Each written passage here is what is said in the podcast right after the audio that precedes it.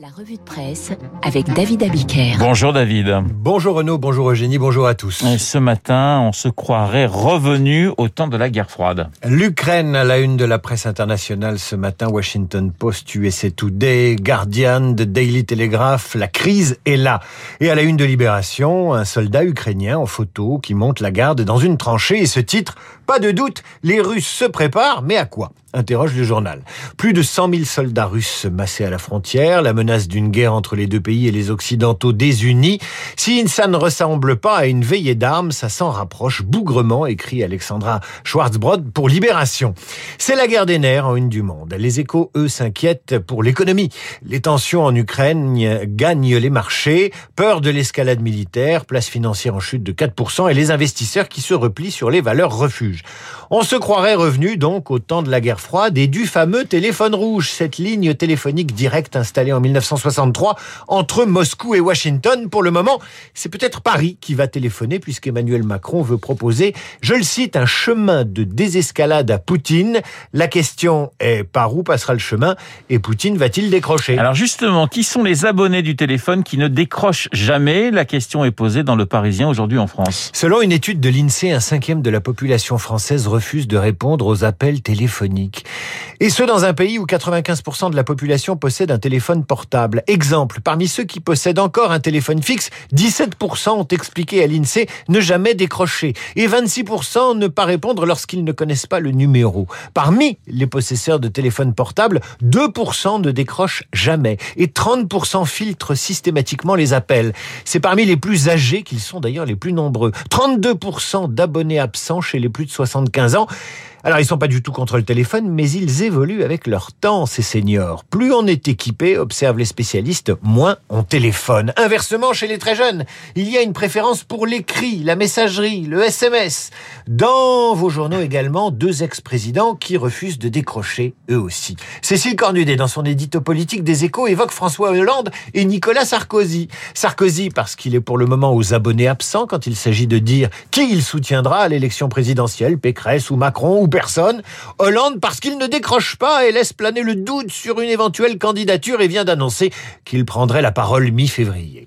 L'un comme l'autre, explique Cécile Cornudet, veut avoir un rôle à jouer. Voilà pourquoi chacun à sa façon ne décroche pas. Hollande veut compter à gauche après l'échec d'Hidalgo l'échec qu'il anticipe, Sarkozy veut peser dans l'élection du gagnant de l'élection présidentielle. Alors David, ils ne sont pas accros au boulot, c'est le moins que l'on puisse dire. Les jeunes et le travail, tout un programme. Le Monde a mené une enquête très en empathie sur le désinvestissement, sur la désambition des 18-35 ans vis-à-vis du travail. Si vous êtes recruteur, ça vous intéressera. Si vous êtes employeur, ça peut vous inquiéter. Le Monde accumule les témoignages de jeunes actifs plus du tout prêts à surinvestir le boulot. Commençons par les témoignages des intéressés. Nolwenn, 24 ans, aiguilleuse à la SNCF. J'ai vu ma mère cassée par l'usine. Je ne veux pas que ma vie tourne autour du travail. Thomas, 23 ans, fonctionnaire à Bercy. J'ai un vrai équilibre de vie. Mon but, c'est d'être heureux, d'avoir des missions qui ont du sens et un équilibre de vie. Je ne suis pas prêt à la renier pour faire carrière. L'Institut Montaigne confirme dans une enquête à paraître prochainement.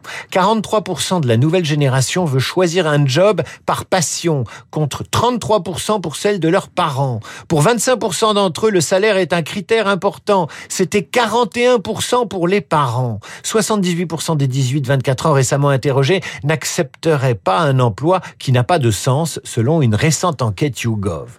On constate des démissions, des abandons de postes, des délocalisations en province. La crise fait que les gens se sont questionnés sur le sens au travail, remarque Audrey Richard, la présidente de l'Association nationale des DRH. Les entreprises ont le sentiment que les priorités chez les jeunes se sont inversées avec la vie professionnelle qui passe désormais après euh, la vie, euh, la vie tout court, observe Solène de Margerie, directrice du développement chez Entreprises et Personnel. Et si vous ouvrez le cahier emploi du Parisien aujourd'hui en France ce matin, que lisez-vous? Un travail qui a du sens, c'est quoi au juste? Et si vous lisez le supplément, vous verrez que cette question du sens touche tous les secteurs, y compris les carrières à vocation comme la médecine. Ceci dit, plus vous lisez ces témoignages, plus vous vous demandez si nous n'avons pas là affaire à une génération de bisounours biberonnés aux 35 heures ou à l'avant-garde d'une révolution qui annonce la société des loisirs et du travail si je veux. Voilà, vous jouez un petit peu les anciens combattants ce matin, mon cher David. Signe des temps, Louis le Grand et Henri IV vont élargir leur recrutement. L'Académie de Paris veut modifier le recrutement des très prestigieux lycées qui préparent aux grandes écoles d'ingénieurs et à Normal Sup. Comment en y faisant entrer plus de boursiers dès septembre 2022 Même euh, les même les échos reprennent à leur compte le terme de ségrégation sociale. L'Académie veut donc augmenter le pourcentage de boursiers avec des quotas. Le constat est là. 10% des élèves des meilleures écoles proviennent des 8% de lycées, euh, proviennent de 8% de lycées français. Ça veut dire que la base est très étroite pour les partisans de la démocratisation de l'accès aux grandes écoles. Dans le Figaro, l'essayiste Alexis Babot n'est pas de cet avis.